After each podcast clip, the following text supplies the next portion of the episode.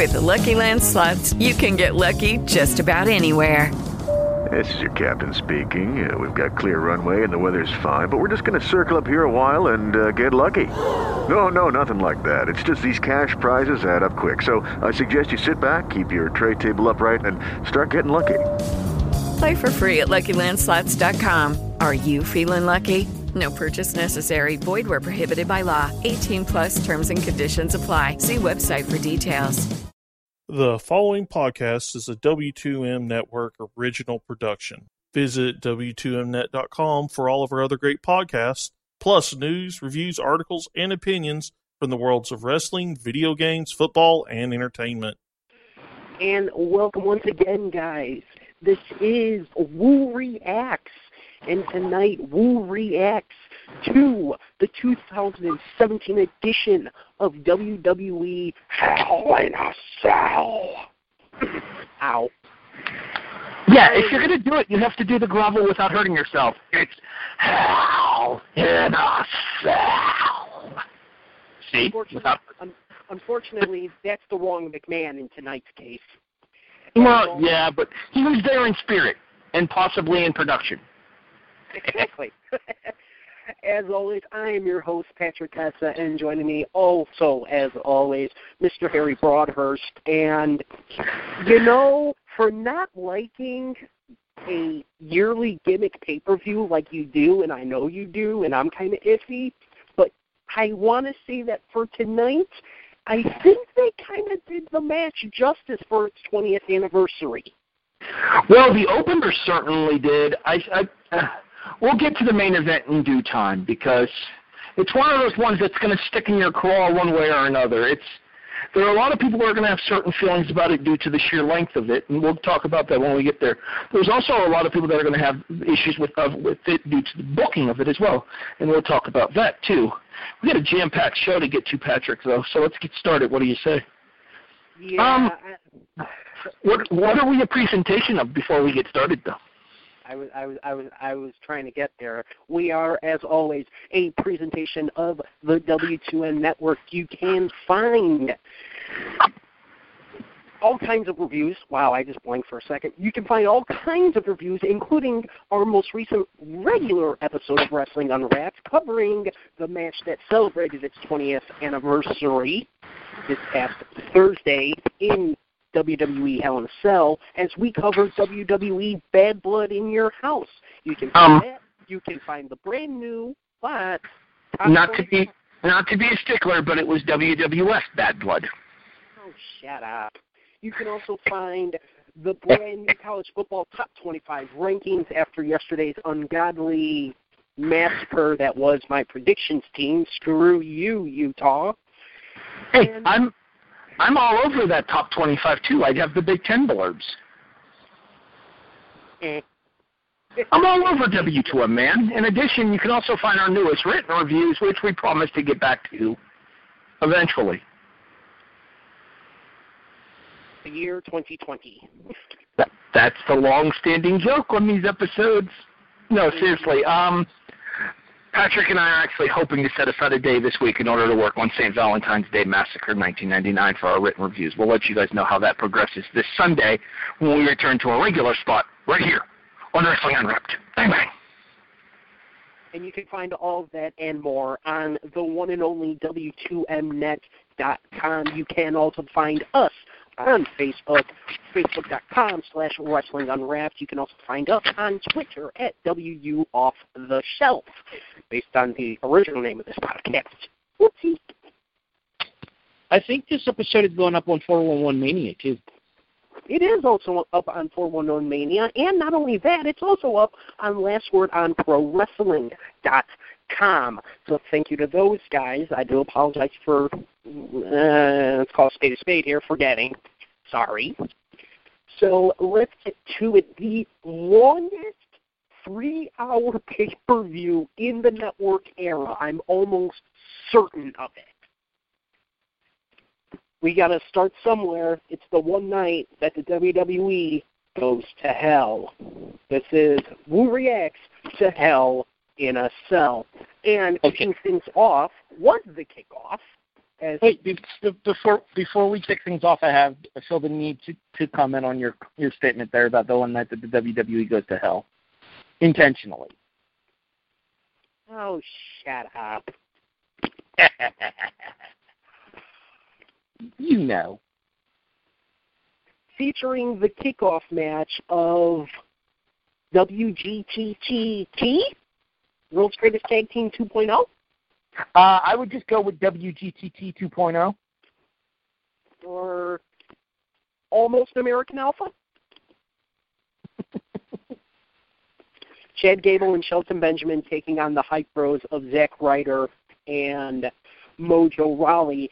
And I'll, I'll, I'll just I'll just put it this way: damn, Chad Gable's so damn good, and he's got such a damn good tag team partner.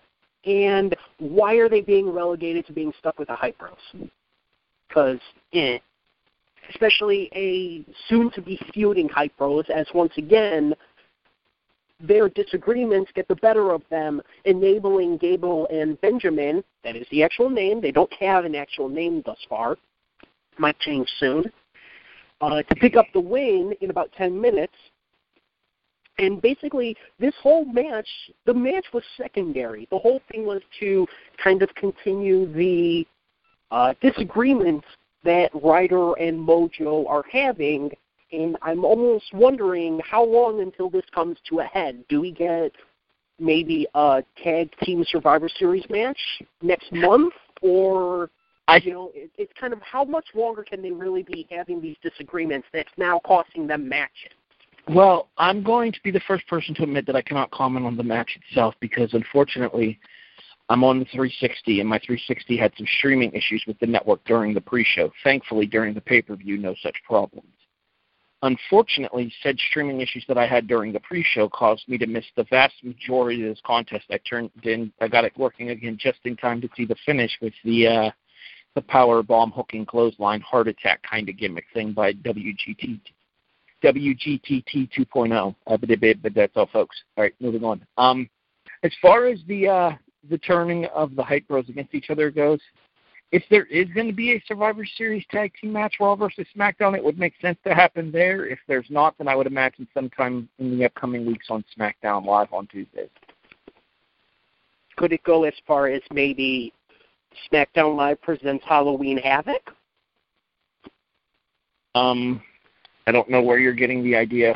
Oh, you mean the live the live SmackDown on Halloween night this year? I'm going to keep calling it that, whether or not they actually make it a thing. They made Sin City SmackDown a thing. They can make Halloween Havoc happen. Wait, what's today's date? Uh, for me, the eighth. For you, the ninth. Okay, so seven, eight, nine, sixteen. Halloween's on a Wednesday, sir. Halloween's on a Tuesday. Are you sure about that one? Yes, Yeah. because Tuesday would be the tenth. Yeah, tu- Tuesday would be the three weeks would be the thirty-first. Yeah, three weeks. You're right. Okay, my math got a little screwed up there. All right. Um, I don't think it'll happen, but at the same time, we do have Starcade to possibly look forward to. Maybe, Possibly. Anyway, potentially. Yeah. We hope. Anyway, so that about you know wraps that up, and you get uh, kind of a surprising finish to the kickoff show, in that the cell starts lowering. We're kicking things off with a Hell in a Cell match, and in this case, the most hype match you could ever possibly have. Kevin Owens and Shane McMahon are kicking off the pay-per-view. Obviously not. So it is for the SmackDown Tag Team Championships, the final chapter. It is the New Day defending their belts against the Usos. Holy hell. this was not fun and games. This was only the third, technically, tag team Hell in a Cell match, arguably the fourth. And yeah, wow, they beat the ever loving hell out of each other and stole the show to start the show. Yeah, whoever in SmackDown Creative's decision it was to put the format for this show together and have this match open, you're a damn moron. because you instantly killed the crowd right here and there. There was nothing on the front half of this show that was going to live up to this. These guys managed to make the crowd not care about most of the AJ Styles match. Think about that for a second. They didn't care about an AJ Styles match. They they sat on their hands for most of the match, for most of the triple because threat. they knew who was winning. See, I disagree because I don't think anybody had Corbin walking out. I had Styles retaining, pinning. uh 'cause I figured Dillinger was going to be in the match. I had Styles retaining, pinning Dillinger. Yeah, you might be the only person I know that actually had Styles taking it. Oh no, there were a bunch of people in the predictions thing that picked Styles. But anyways, moving on back to the uh, Hell in a Cell match at hand here. Yeah, um, I don't know if it's the greatest Hell in a Cell match, but I think it's certainly in the top five. Uh, To me, it doesn't. It's not quite to the level of Cactus Jack and Triple H. It's, I would say, probably as good as Taker and Mankind, if not as historically important. I would put it at the top 10, but I don't know that I would even say it's the best one tonight. Uh, I would certainly say it's the best one tonight. I think the main event tonight gets the added benefit of the finish working out so well because for a large portion of the main event tonight, I found myself disinterested. We'll get there. Um, but I mean, in terms of this match, this was brutal and this was just incredible. All four guys that were in here, which by the way, Kofi was the one who was not in for the New Day, and the Usos did not have to have a third. I won't get into the names, Harry, so shut up. Um, but they so just Jimmy Uso, Jey Uso, uh, uh, Xavier Woods, and Biggie just beat the ever loving hell out of each other. My question is, why the hell are there so many kendo sticks under the ring? They're actually close to a dozen, including several multicolored ones in the New Day style, which I found. Uh, I I actually thought that it added a little bit because it's like, oh yeah, you know, the New Day are fun and joyous and and you know happy-go-lucky guys, but when it gets down to it, they'll still beat the hell out of you. And at one point, Xavier trapped Uso in the corner of the cell with several of the kendo sticks, which I did not expect, and I loved it when he when he actually pulled that. Um, too bad it didn't last too long because one of the kendo sticks popped out, but this felt like a final chapter match. It goes about 22 minutes, but this actually felt like a final chapter match. The one issue I had was the crowd chanting, This is awesome, less than five minutes in. This match was awesome, not that quick.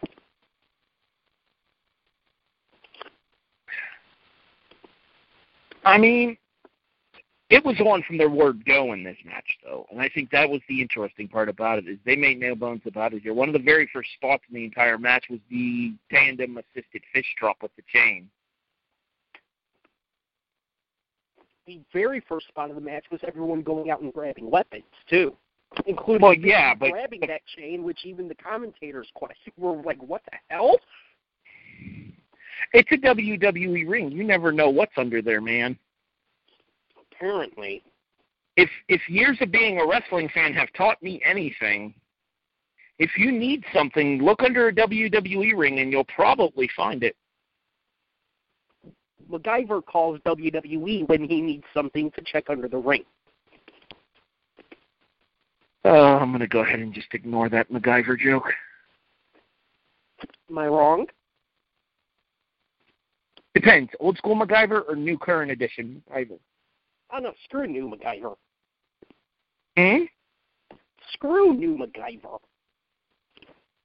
I like I like the new MacGyver TV series. Anyway, Anyway. we're getting yeah, we're getting off track here. Let's get back onto the subject at hand because these things run long enough as it is. Um, In the end, I would definitely say that these guys lived up to the legacy created in the first tag team Hell in a Cell match because I thought that that one was very good too, even if you didn't, even if it was necessary a foregone conclusion as to who was going to win that one. I thought the Legacy versus DX one was really good, actually, other than the fact that the finish was a foregone conclusion. That wasn't the first one. Well, not counting the tag match that aired on Raw. And That was a handicap match, not a tag match. Oh, what the hell? It was three on two. It was a tag match. That's a handicap match, sir. Anyway, semantics aside, I definitely think that it lived up to the uh it it lived up to the uh the Legacy versus DX one, if not surpassing it. I think.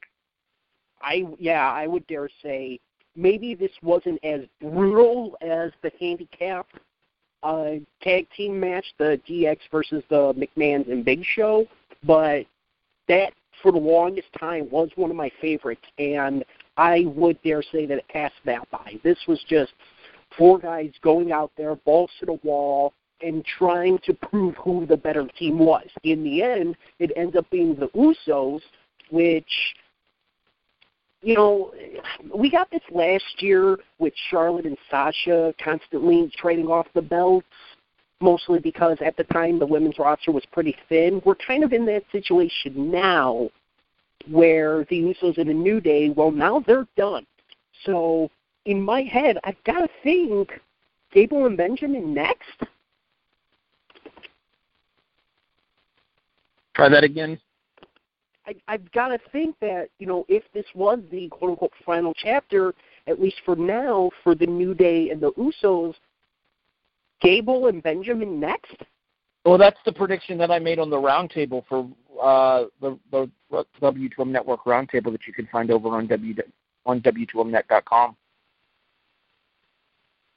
Right. Fair point.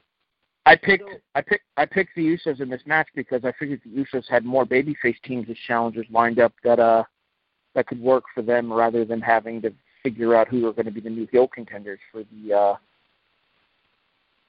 for the new day. Honestly, based on what we saw tonight and the uh the fashion police, I wouldn't be surprised to see an ascension face run. I could also see another potential p- team, but that'll be down the line.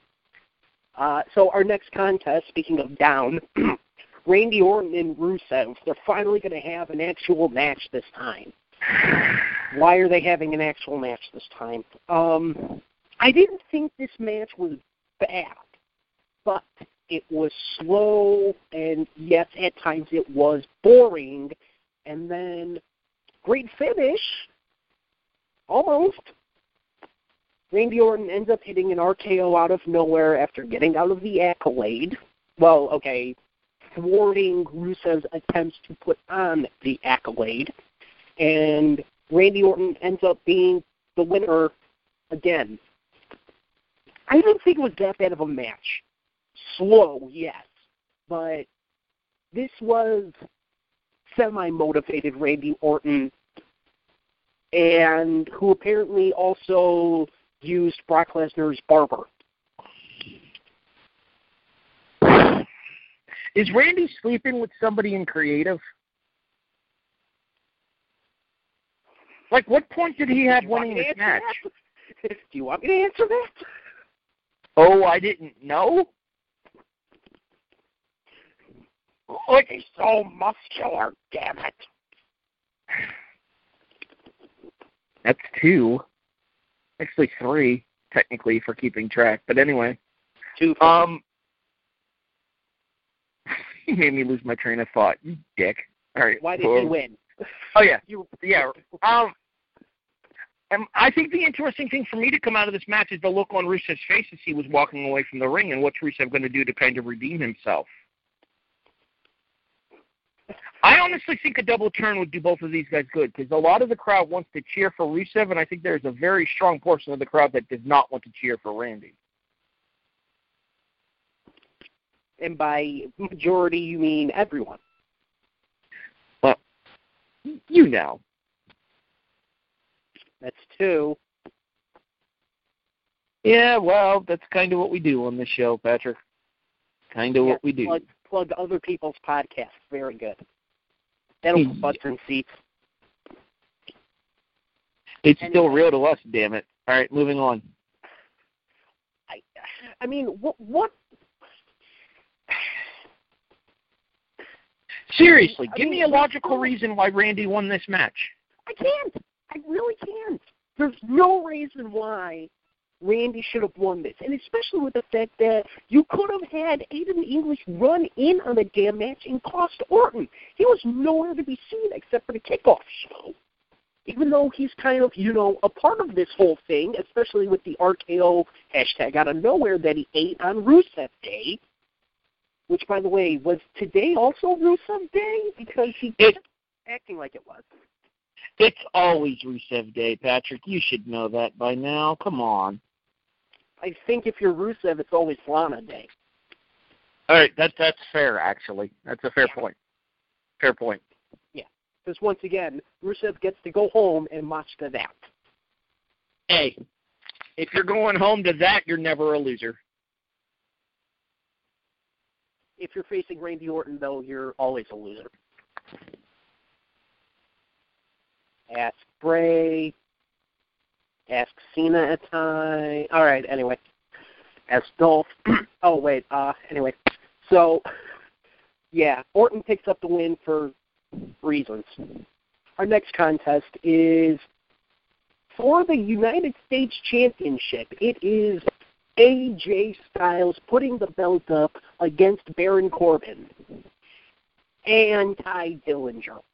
And the one thing I didn't mention with the kickoff is Tye Dillinger actually convinced, in the most ungodly of ways, Daniel Bryan to add him to the United States Championship match to make it a triple threat. As soon as I saw this, I knew what was going to happen, and sure enough, ta-da! It happened. Tye ends up being the one to eat the pinfall. And Baron Corbin ends up picking up the victory to win his very first championship in his WWE career, becoming the U United States champion. Now, you mentioned the crowd being kind of flat for this. I didn't really think so at times, namely whenever Baron Corbin wasn't involved. I felt like when it was Dillinger versus AJ, I thought the crowd was getting into it. And it felt like, and not to mention the fact that just the small bits that those two had, man, they work well together.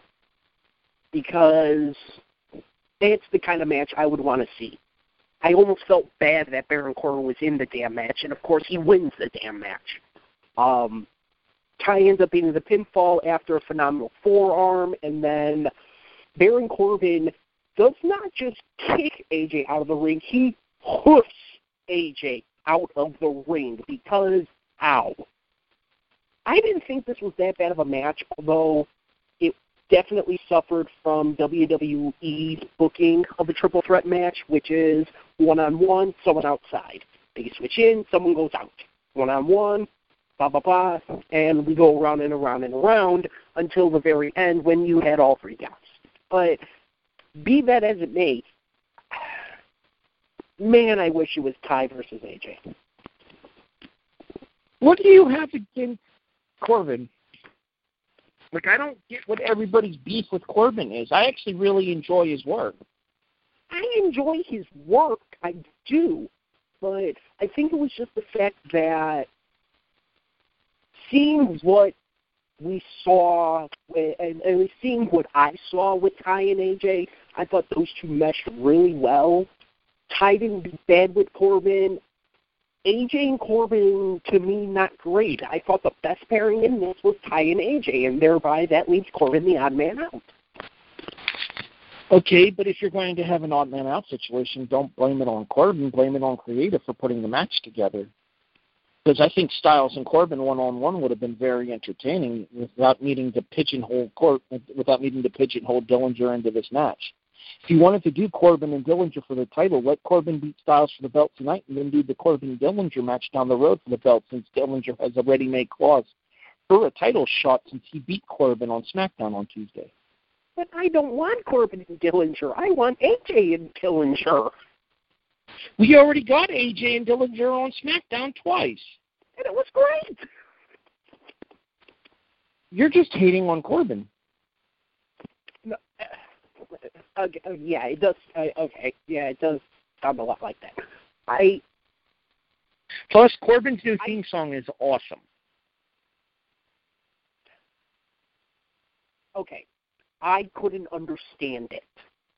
I'll send it to you once we finish the show. I think you'll well, like it. I can I can YouTube it, but I just I couldn't understand what was being said. That's That's that's That's what I'm saying. I will send you the full link to the full version of the song once we get off of the show. all right. Fine. Jeez. Mm. So, congrats to I almost said Darren Corbin. Damn it. Congrats to Well- Baron Well, Corbin. let's talk about let's talk about what happened on Talking Smack here because apparently we're going to have the one-on-one rematch between Styles and Corbin on SmackDown Tuesday night.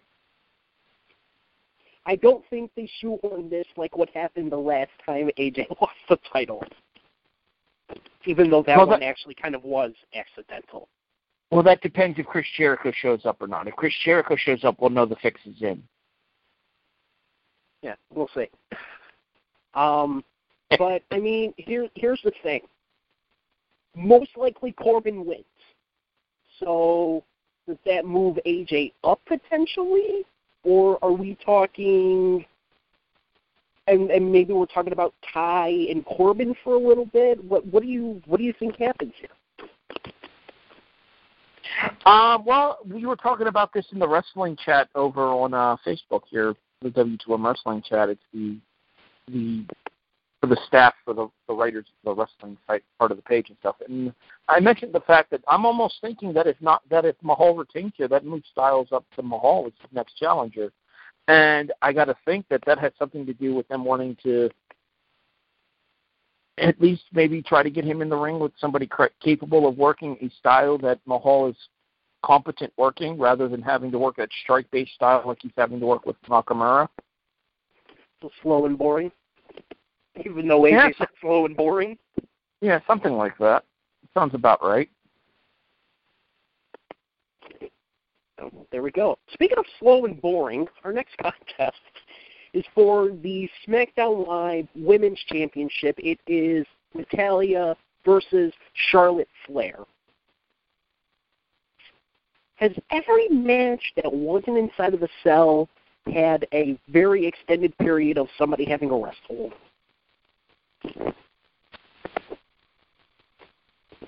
Because that happened here quite a bit.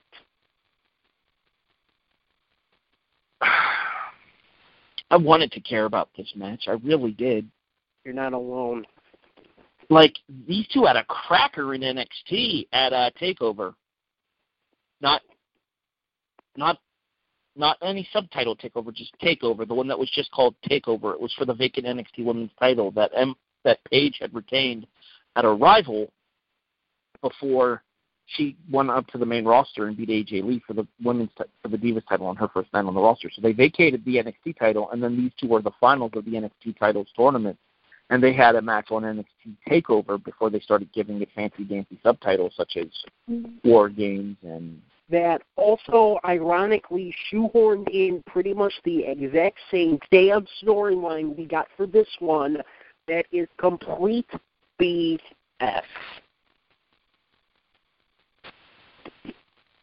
Being the whole Hearts versus Flairs thing. There's never been a thing with the Hearts and the Flairs. The only thing you really had was when Bret Hart beat Ric Flair back in '92 for his first WWF championship. That's not a thing. Yet you technically, trying to shoehorn it. technically speaking, they had a thing in WCW as well. I mean, Flair was Bret's first match in WCW, Souled Out in 1998. It still doesn't make this a thing. No, I agree with you. I don't think that there's as much history between the two families as they the WWE would like you to believe that there is. But at the same time, it gives them a cute little biographical story to attach to the uh, video package. But back to the match itself here. I wanted so badly to care about this match here because I think Natalya's done very well with the women's title, and I think Charlotte's been one of the better workers in the women's division all year. I just didn't. It didn't connect with me at all. And that finish is just why? Why do all that inside of the match and then have that finish? Like I get the idea that they want to continue the feud between these two ladies, and I'm okay with that. But at the same time, you could have Natty win dirty and still be able to continue the feud between these two. You don't need to go the route of Natty getting herself intentionally disqualified. Especially when the referee's count was already at six.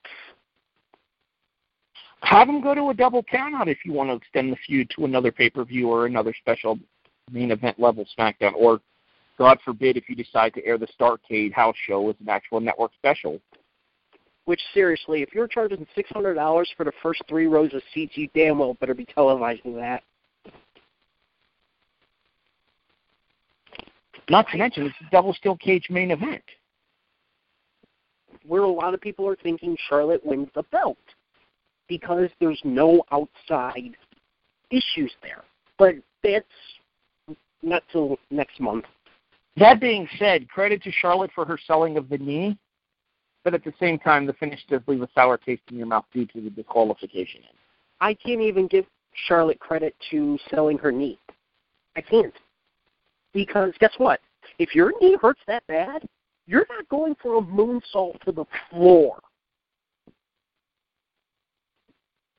It's a work. You're the one talking about giving credit to Charlotte selling her knee. She sold her knee getting up to the top rope. Adrenaline. It makes you do crazy things. Ask Shane McMahon. He'll tell you. Sure, kidding. But to me, a lot of this match was slow and boring, and to me, maybe not going through the motions, but not getting anywhere until you know the very tail end of it, and especially with the fact that you still have the realization of, hey, maybe there's the cash in, but you have Natalya beating the hell out of Charlotte when in reality it should have been the other way around. You would think, because you you know it's the whole thing is you know that the when when's the champion at their most vulnerable, and just to me, the match I I wasn't a huge fan of the match and then just the ending was really weird.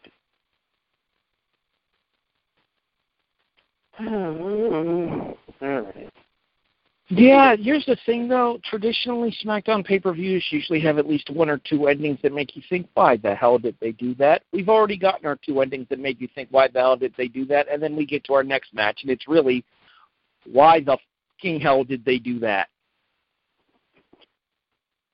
our final title match of the evening. Wait, wait, wait. Before we get to that match, though, there is one other thing to discuss of importance in here. Oh, was it here? Yes. Okay. Uh, the return of the Fashion Files. Woo! How is something so stupid so damn entertaining? Seriously. I know, I know the credibility of the Ascension is completely just dead. but you know what? They are entertaining me more in the Fashion Files than they ever did. Um, so they found something. Would you like to know my thoughts on the credibility of the Ascension? I actually think they're more credible now than they were. Really? Oh yeah because I'm actually entertained and invested in them now. Oh, okay. This is the first time in my life I have ever found the Ascension entertaining. Especially Continue. with uh, Connor breaking out the uh, Brother Jack dude mustache. Carry on with your description. Am I wrong? Carry on with your description of the segment. I will give my opinion on it once you're done. I mean, there's not really much that you can really talk about here. It's the fact that uh, the the fashion police, obviously Breezango, Febreze, Tyler Breeze, and Fandango, uh, you know, case closed and everything, and the and they have a box for their case to be, and then the Ascension come and bring them a gift. it's a poster of themselves that says, "We want to be your friends,"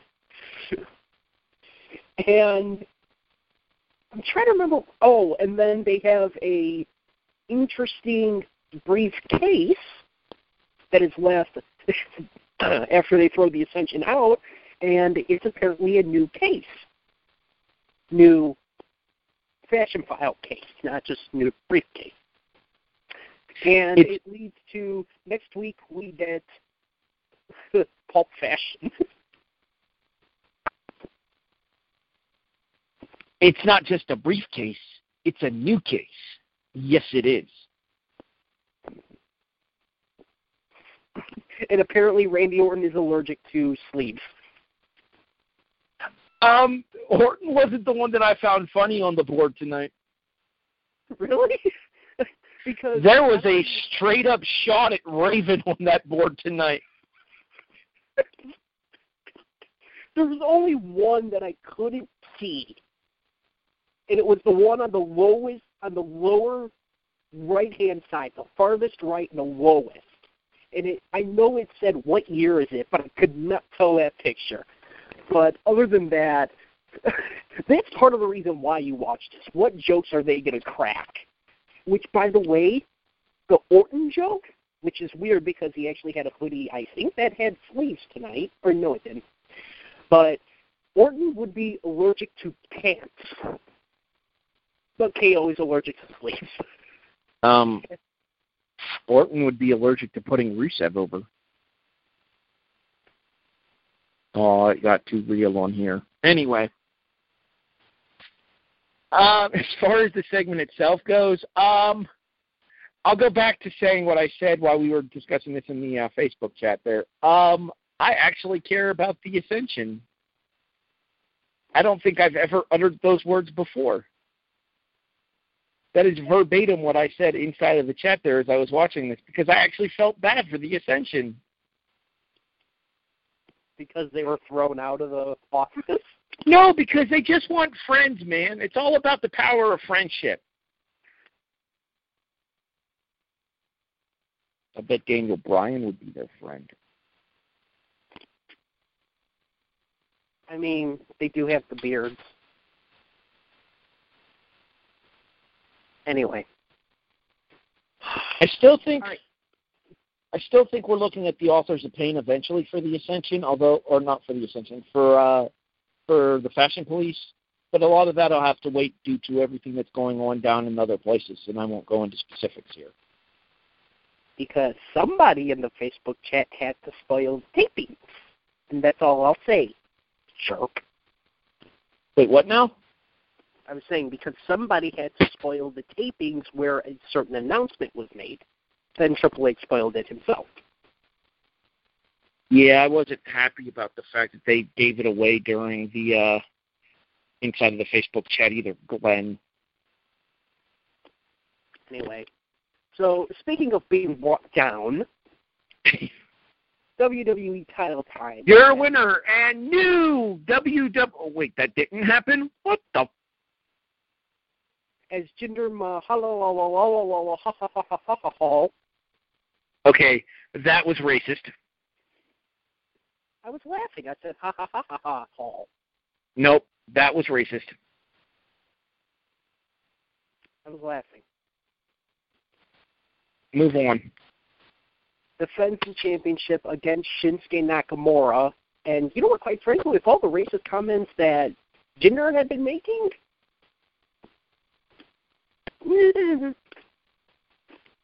why, why, why, why, why? It turns out that WrestleMania 19 booking is still in effect in this company. Racist wins. The racist wins.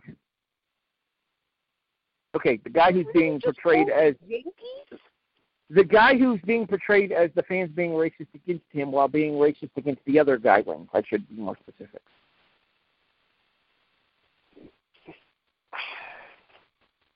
This was I have- a copy of their SummerSlam match. I yeah, I have I have nothing nice to say about this match. I'd rather just move on. No, we can't. We can't because of how it ends. Uh no, we can because we're going to talk about it later, I'm sure. We can't because of how it ends. because Jinder wins clean. This is the end of Nakamura in the WWE title hunt for now. Who the Until- hell is next? Until he wins the Royal Rumble. But who the hell is next? AJ? It's gotta be AJ. Or maybe Bobby? But Nah, too early for Bobby. I'm thinking AJ. it's too early for Bobby, but reminder, your WWE champion is Jinder Mahal. All right, that's a valid point, actually. But I think Bobby's not done with his current situations. We'll find out next. Yeah, I I was Segue. this this one that one that one pissed me off. Speaking of being pissed off, Yeah, we'll talk about uh we'll talk more about this contest a little bit later. At least one of us will. Dun dun dun. yeah, you. Um, all right. So our next contest, our technically sub main event, Bobby Roode versus Dolph Ziggler. First off, was I the only one that was kind of expecting a double glorious entrance? I didn't. I, I fully expected the R Truth treatment that we got for Ziggler with the music cutting out. Actually, I didn't even expect the music to play at all. I was a little bit surprised when it did. But I expected the spotlight walk down the ramp for Ziggler's entrance. So the Batista entrance? Yeah, because of the fact that that's kind of been how he's been playing up here. Is the fact is, is he doesn't need this grandiose entrance in order to prove the fact that he's the best wrestler in the company. And then he loses. Well, eventually the bell rings. He used to be one of the best wrestlers in the company when he. When he's when he's motivated, he still is. like I said, when he gives a damn. Yeah, I think the problem is is the fact that he's seeing the writing on the wall for the end of his contract, and yeah, we're not going to get anything of any sustenance out of Ziggler. I'm guessing anytime soon. I believe it soon, like really soon, if I'm not mistaken, with him. But be that as it may, um, yet another match where somebody just has an endless rest hold. In this case, Dolph Ziggler and the damn sleeper. This was 11 and a half minutes. He had to spent close to three of it with a sleeper. And it drove me nuts because why? You know, and it's like, oh yeah, I'm the best wrestler. I don't need a big grandiose entrance, and then you do that. I used to be a Dolph Ziggler fan. I really did, but now, not anymore. I'm just, I'm sick of seeing him, and I just, I, he could leave tomorrow, and I would not shed a tear. It's just, meh. Let's talk about the finish with the multiple roll-up reversals, and then after Roode stands tall by grabbing the tights, Ziggler gets his heat back after the match by hitting the zigzag on Roode. Um, yeah, not the most inauspicious debut for Roode on pay-per-view, I would say. He has to use tights in order to pick up a cheap pinfall victory and then get laid out after the match immediately. But this is the guy that you're touting as the newest, biggest free agent on SmackDown, and that he's going to be the one that can do something to change the. Yeah, this is things like this is why people don't take call-ups. Then the, the things like this is why people don't take call-ups from NXT to SmackDown seriously. Look at what they've done to Nakamura. Look at what they've done with Roode here. Now, I'm willing to give them a shot with Roode, and I think a lot of it has to do with the fact that, that Ziggler's so checked out that he really doesn't care what happens. But at the same time, if you know that Ziggler's in that mind frame, maybe pairing him with Roode's not the best idea if you want to get Roode over with your fan base. At the same time, I don't think it's fair how you're doing how what what you just said with Nakamura. While yeah, he didn't win it, but he just debuted in April, and he's either been at or near the top the entire time. Bobby Roode has been in the mid card already for the entire time since his debut. Nakamura went almost straight to the top after beating Dolph Ziggler, ironically. So I don't think it's fair.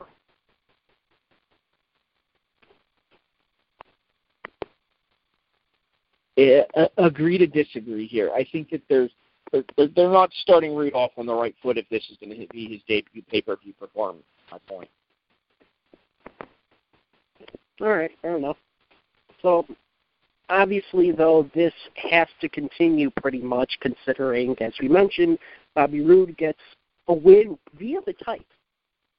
His first hit attempt going into it, like when they were doing the constant reversals, he didn't use the tights. He used it on the second. Uh, excuse me. He used it on the second time. Dolph tried using the tights both times. So I think that was one of those inkling of bad guy Bobby Roode, but at the same time, hey, you know, he did it to me. Why can't I do it to him?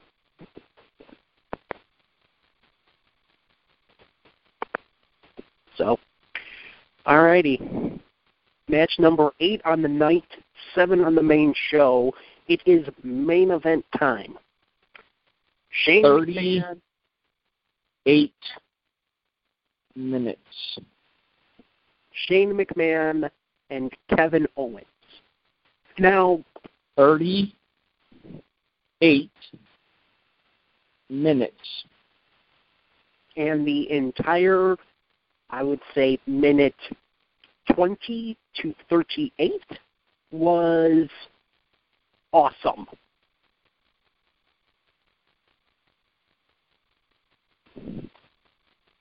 To be fair, the one thing that I think threw everybody off on my phone, because I was looking at the time when I realized this was going to run long, this match started at 10 to 10 my time so it'd be 10 to 11 your time. And I'm sitting there and looking at it, it's like, all right, so this goes 15, maybe 20. And I'm talking bell time was 10 to the hour. I was not expecting this to be 40 minutes, almost. The second longest Hell in a Cell match of all time. Only the sixth to go north of a half hour. The first half of this was slow. I'm not going to deny that. I don't think anybody will. I know you won't because I already know what you're going to talk about is the fact that it was almost 40 minutes long. But the second half of this match they turned it up. And maybe it was a little bit of move, rest, move, rest. But at the same time, those moves are happening on top of the cell. Only the third match, I believe, to ever actually have the participants fighting on top of the cell. The first one being uh, Cactus Jack and Triple H. The second one being Triple H and Chris Jericho, which ended on top of the cell. This one didn't. But I know you're going to complain that it's long, but after 40 minutes, that ending to me made it worth it. In the fact that first Kevin Owens takes the dive from about halfway up eerily similar to the one that Rollins and oh, I'm sorry. So this was actually the fourth time that they fought on top of Cell. Um, reminiscent of the Ambrose and Rollins bump. Um, they never actually made it to the top of the cage, though. They only fought on the side of the cell. No, I could have sworn they started on top of the cell. Correct me if I'm wrong. Didn't Charlotte and Sasha take a bump similar to this off the cage as well? Power bomb, but that was only off the side. That was they definitely did not make it to the top. Oh, it was it wasn't a knockoff. It was just a power bomb by uh Charlotte to Sasha. Yeah, because then uh that's when uh 3.0 were the paramedics and they got uh they got one of the cables caught in Sasha's neck brace. Big magic. When will you learn? All right, moving on. Back to the uh back to the discussion here. Um, I don't even Back remember. War and Peace. I, you know what the sad thing is about the Ambrose Rollins one? The only thing I remember about it is the stupid finish with the hologram and Bray Wyatt. Like I literally remember none of the match, just the finish. I just remember the dive off. I totally forgot about the hologram until you mentioned it. But Dean Ambrose looked like an idiot for many matches in a row in that case. Because then he had the TLC match where he looked like an idiot and Sparks got shot in his face.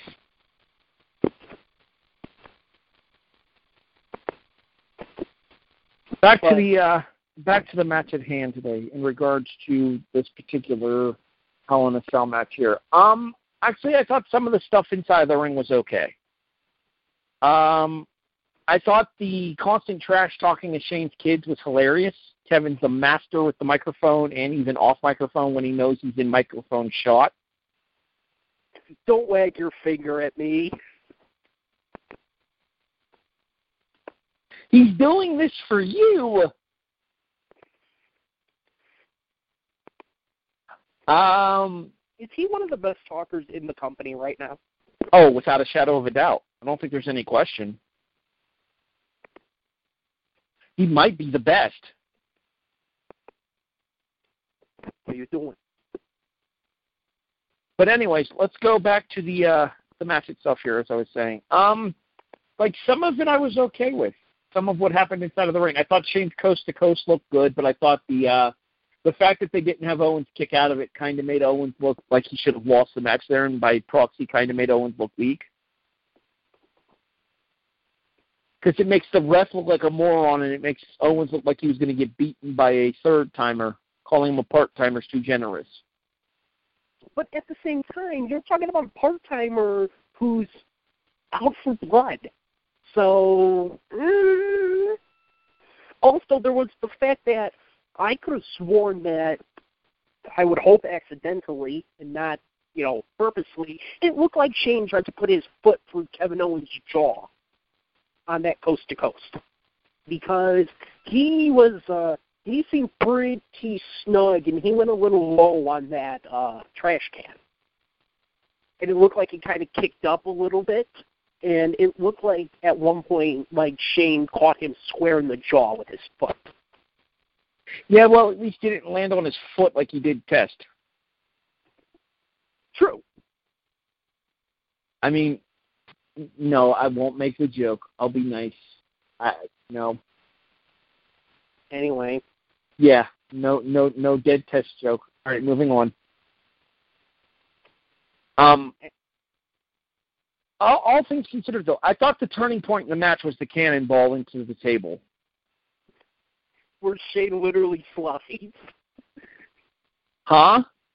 Where Shane literally slides out of the way. Like not even a metaphor. He slid down the table to get out of the way.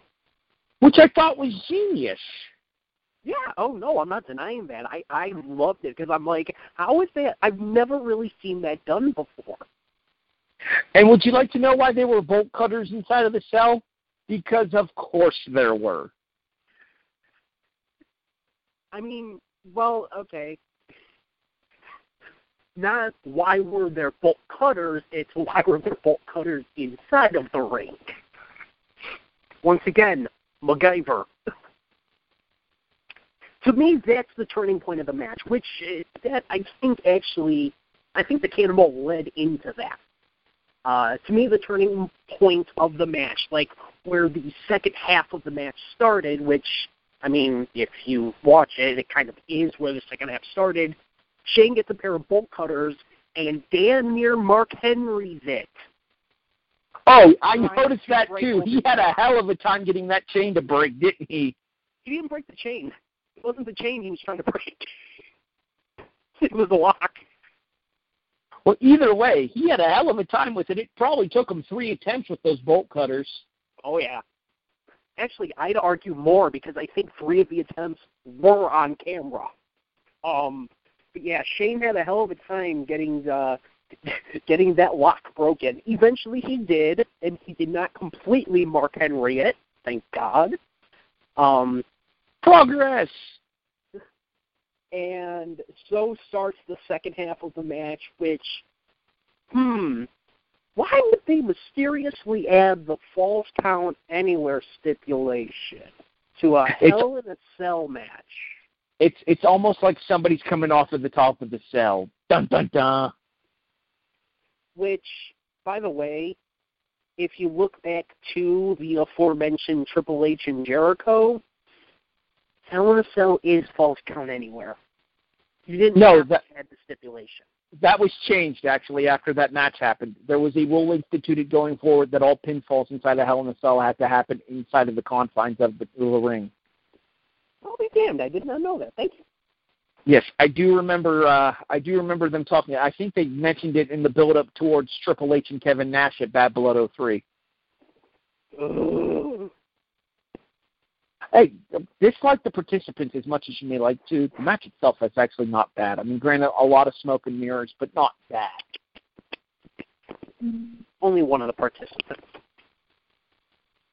Anyway, um, yes. so War and Peace, the wrestling match continues. They do end up having quite a lengthy brawl atop of the cell, and this was the point where you and I both had the same feeling.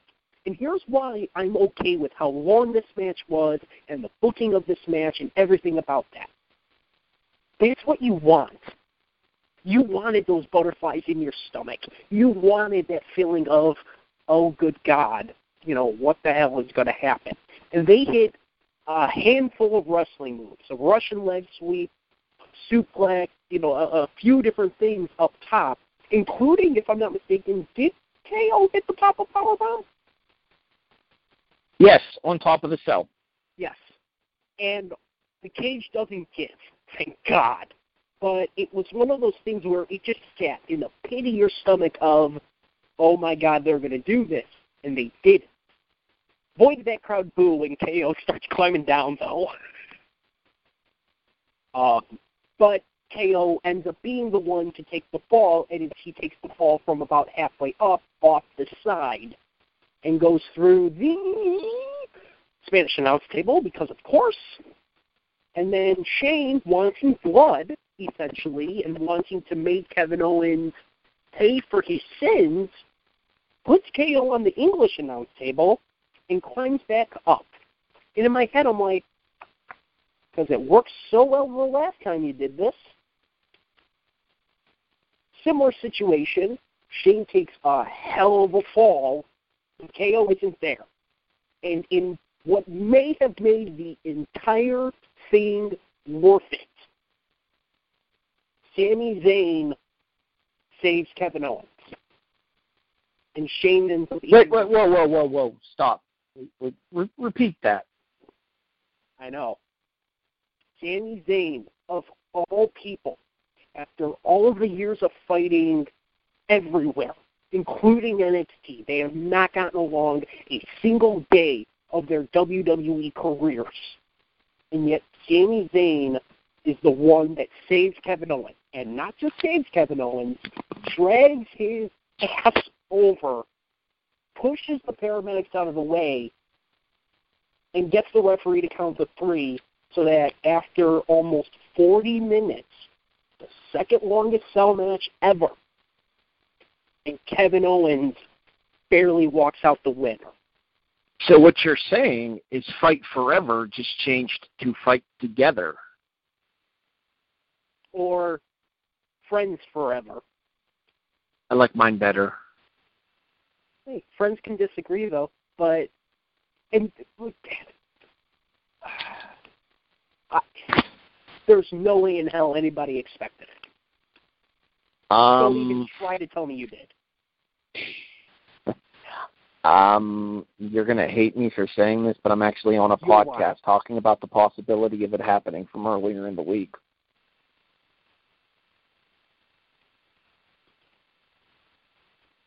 There is no way. If you go back and listen to the SmackDown I review, know you may have said it, but no. You Did I think- out of your ass.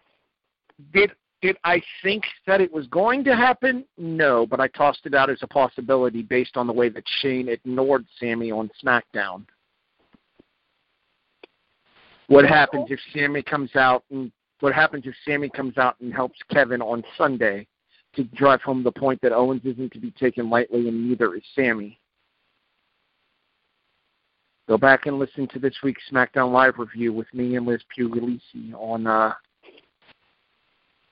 on the W2M network. The weird part about it is, if you look No. at Sami's reactions to what he had just done, this didn't feel like a Sami Zayn heel turn. This felt like, for the love of God, yes, we hate each other, but he's still been my friend for 20 years. I don't want this to happen to him. Because he still, you see it on his face to where he looks like he still can't believe he had just done what he had just done, which was save one of his most bitter rivals. And I think it shocked everybody at Little Caesars Arena. I think it shocked most people on TV. I was shocked. And to me, it made the entire thing pay off, which is why I'm okay with it being a 40 minute war and peace of a wrestling match. Possibly the longest of the year outside of the Rumble. I I mentioned the possibility on on Tuesday, but I didn't think it was actually going to happen. That being said, I am now infinitely more interested in what Sami Zayn is up to than at any point I had ever been when he had gone over to SmackDown. I'm just glad to see them finally doing something with Sami.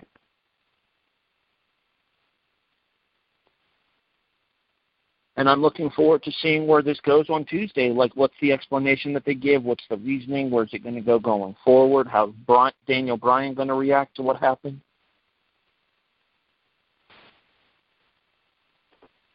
Yeah, because it, it was it was definitely a surprise. Uh, but that wraps up uh, the I believe ninth WWE Hell in a Cell pay per view, and let's get right to it. Time for the big finish. So, best and the worst match of the show. I already know where this is going. So, what is your worst match of the show?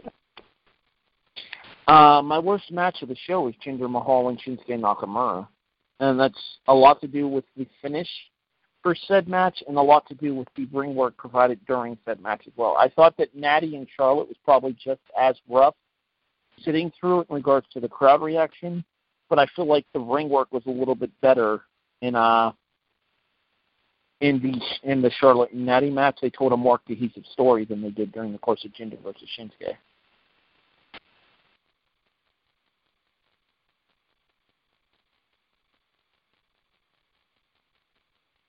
You're not you're you're you're not going to ask me. I figured once I stopped talking, you would take that as your clue that it was your turn. Hmm. Patrick, what was your least favorite match? The main event, no. Um, Orton and Rusev.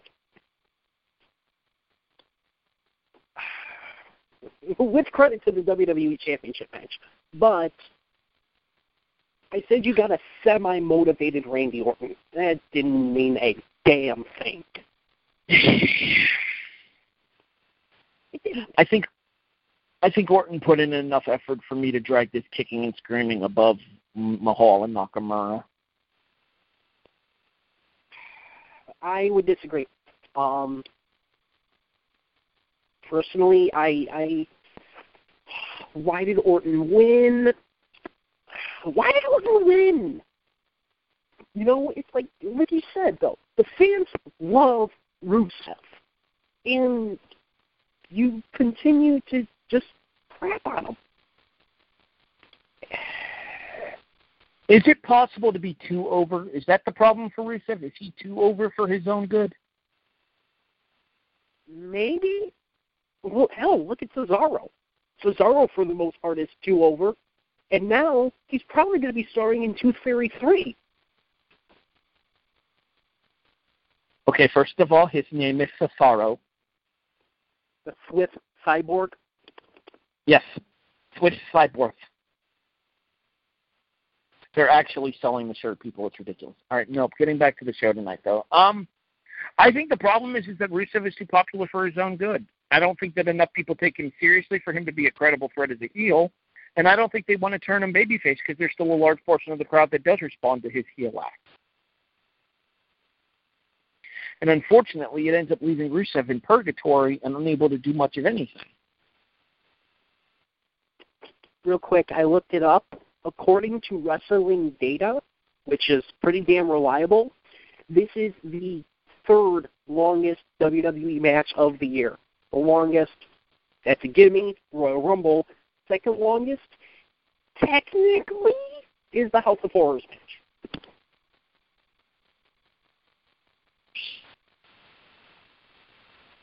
Just under 45 minutes from beginning to end. Anyway, um, it's just when Orton doesn't give a damn, I thought he did kind of give a little bit of a damn tonight, but So you're saying he gave half a he gave half a damn. He gave a duh. yeah, and because of it, we kind of barely got over a duh duh. Alrighty. Once again, I already know where you're going with this. What's the best match of this show? Do you even need to ask? Well, considering I disagree, yes, technically I do. Per law, I do. Okay, that just gave away where you're going with this. No, it didn't.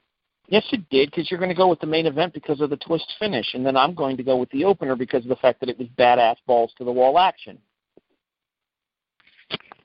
You don't know that. Okay, Patrick, what was your best match? I asked you first, asshole. I already answered, asshole. You didn't give any description as to why. Yes, I did. I said the opener because it was balls to the wall action from start to finish. Joke's on you, women's title match.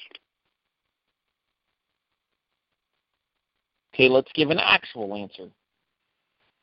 WWE title match. He's Patrick Tetza. I'm Harry Broadhurst. Thanks for listening. Yes, the main event. Outside of the fact that the joke that I keep making about it is that it was wrestling versions of War and Peace. Seriously, 40 minutes. But, and yes, I mean, 40 minutes, 600 pages. Take your pick. no, no, no, I said War and Peace, not Bret Hart's book. War and Peace is like 600 pages too. I know. But, and I know that there were also complaints about the fact that a suit was in the main event. I'm okay with that because this was not just any old feud. This was a blood feud. This was a feud that got very personal. The only way that it could have gotten worse is if Shane started mentioning KO's kid. Probably would have actually gotten in trouble for that, but you know, be that as it may, I'm okay with it being the main event, even over the SmackDown Tag Team title match. Do I think the SmackDown Tag Team title match should have gone first? Hell no. Put the U.S. title match first. Switch the spots. But Shane and Kevin also, I thought, went balls to the wall. They just had a much bigger window to fill. You cannot go complete nonstop all the way forward, sixth gear for 40 minutes. Did the match have to be 40 minutes? No. You probably could have gotten everything done in a half hour. But there was still this need of, it needs, you know, this needs to have a finish, at least to this aspect of it. And to me, it did. But it still had a really big monkey wrench thrown in as to why did Sami save Kevin? You know, after everything that Kevin Owens has done to Sami Zayn, why help him now? To me, yes. I know you you made the crack about it, you know, just a couple minutes ago, but to me, the finish made everything worth it. Because all of a sudden it's like, wait, whoa, what the hell is going on? And this was one of the few, very few times that, to me, a very long match ended up paying off. I didn't think the Rollins Ambrose ladder match that they had at Money in the Bank a couple of years ago, that went 35 minutes, I think. I didn't think it had that much of a payoff. If I'm not mistaken, Rollins won on a fluke. You know, a lot of these long matches. Rollins won because it came. Yeah. If you have these long matches, you need something at the end. And to me, this did not feel like Kevin Owens winning on a fluke. This felt like Kevin Owens winning because sometimes mm-hmm. it still sometimes you still have a guardian angel. This still feels different to me because this was not Sami Zayn doing something to Shane. This was Sami Zayn saving his friend, which is why I think it kind of feels different to me than the ladder match that I, I know went north of a half hour, you know, a couple of years ago. I'm okay with it and I thought Shane and Kevin had one hell of a match. They had a long brawl on top of the cell that left those butterflies in your stomach of what the hell could happen. And it worked. So, yeah, for me, it is the man. Length be damned. Well, I will tell you this much. Uh, according to the current WWE Facebook poll, 61% of the responders agree with you. Thumbs up. 24% agree with me. The other 15% are clearly on crack. Um, all right. Before we get to the final score, I want to ask you one additional opinion question. All right. Well, we're almost an hour and 20 in already, so let's make this kind of snappy. All right. But I'll ask No Mercy or Hell in a Cell, who won this month? Well, technically, Hell in a Cell is facing tables, ladders, and chairs between the two, who won? Well, yeah, it's also kind of hard to because SmackDown didn't have a September pay per view. Yeah, so not really fair, in my opinion, to compare the two of them. And I think the fair comparison would be the stipulation pay per view that will be tables, ladders, and chairs because Hell in a Cell is in and of itself a stipulated pay per view. So I, I declined to com- I declined to answer that question on grounds of unfavorable comparison. All right, fine. Fair enough. No, but okay. We can revisit this conversation in in two weeks when WWE presents tables, ladders, and chairs, October twenty second. So, all right. Final score. Seven. Main uh, opening. After, after all the bitches you did. oh, opening match is worth three or four points in and of itself that might be my front runner for match of the year for the WWE. It is that good. Do you include NXT? Uh, yes, actually. Then to me, not even is it match of the year. It's not even tag team match of the year. Which, which tag match are you going with? NXT Takeover Chicago's main event. The ladder match? hell, you could also include. I don't think. I don't think the ladder match was. I don't think the ladder match was that great. The finish was memorable, but I don't think the ladder match was that great. Also, I'd argue the triple threat in Orlando. Okay, that was pretty good. But anyways, in my opinion, um, the Usos and the New Day put up a match of the year quality kind of match tonight. And it is a match that I highly recommend that if you haven't had a chance to watch the show, if you're listening to the show and you're wondering if it's worth watching. If anything else, seek out the opener, and then I guess you can seek out the main event for the for the arguably kind of almost that kind of WTF booking aspect, you know? Like why the hell did they do this?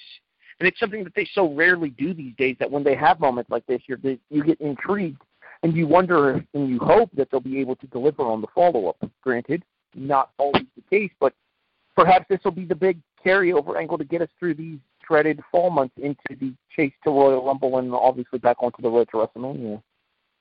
Um, the matches themselves weren't necessarily bad.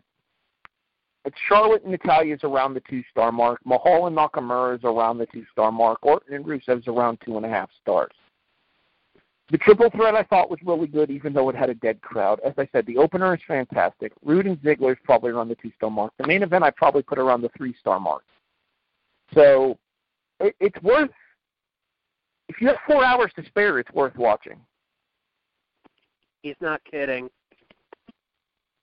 I mean, if you count the pre-show match and then the overrun on the main show, you're looking at about four hours to see everything.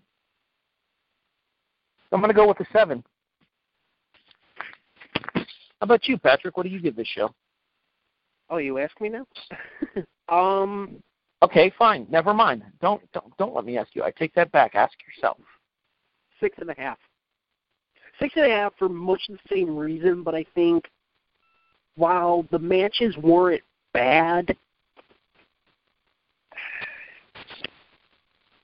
you have two great matches. Thank God they were the theme of the pay per view. They were the entire point of the pay per view. Um, to me, both matches delivered. One of them, you know, being long, obviously, but whatever. I thought the triple threat was good for the most part. What's weird is I actually thought most of the time with Tye was actually better than most of the time with AJ, which is weird. Rusev and Orton, not terrible. Not bad, honestly. I, I didn't think it was that bad, but poo on your finish.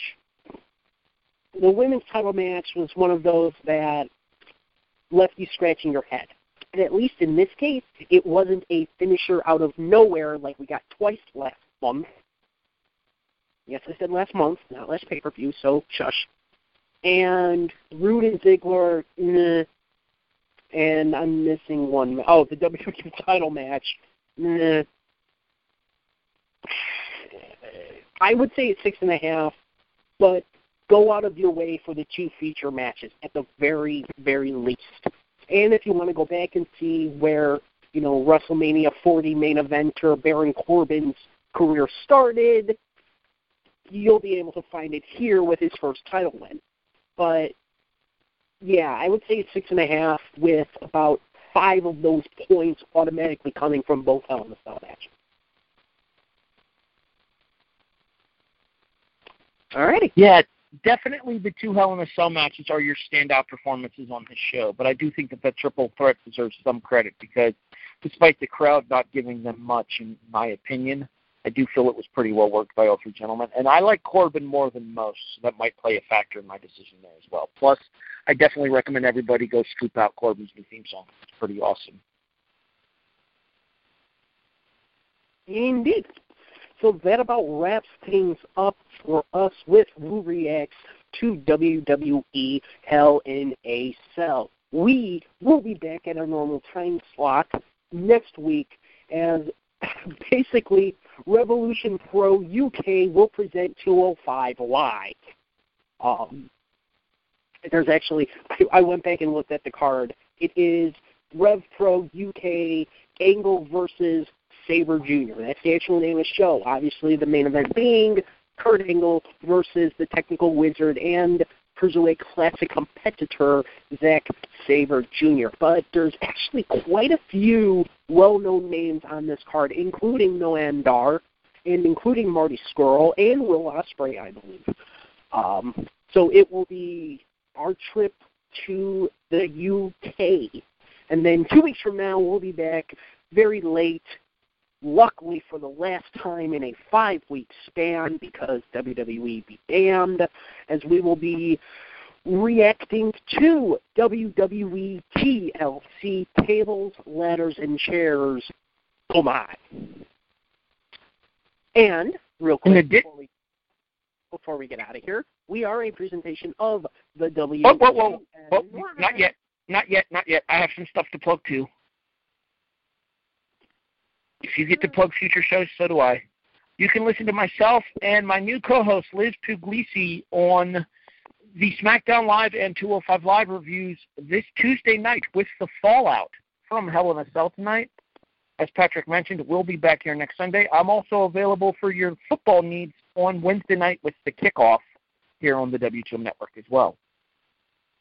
Okay, now you can take us home.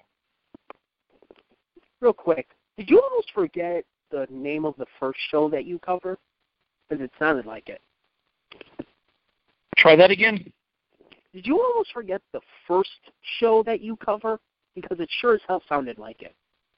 I still can't hear you. I have a bad connection right now. You're going to have to send me this in Messenger. Okay. So, and as we mentioned, we are a presentation of the W2M Network.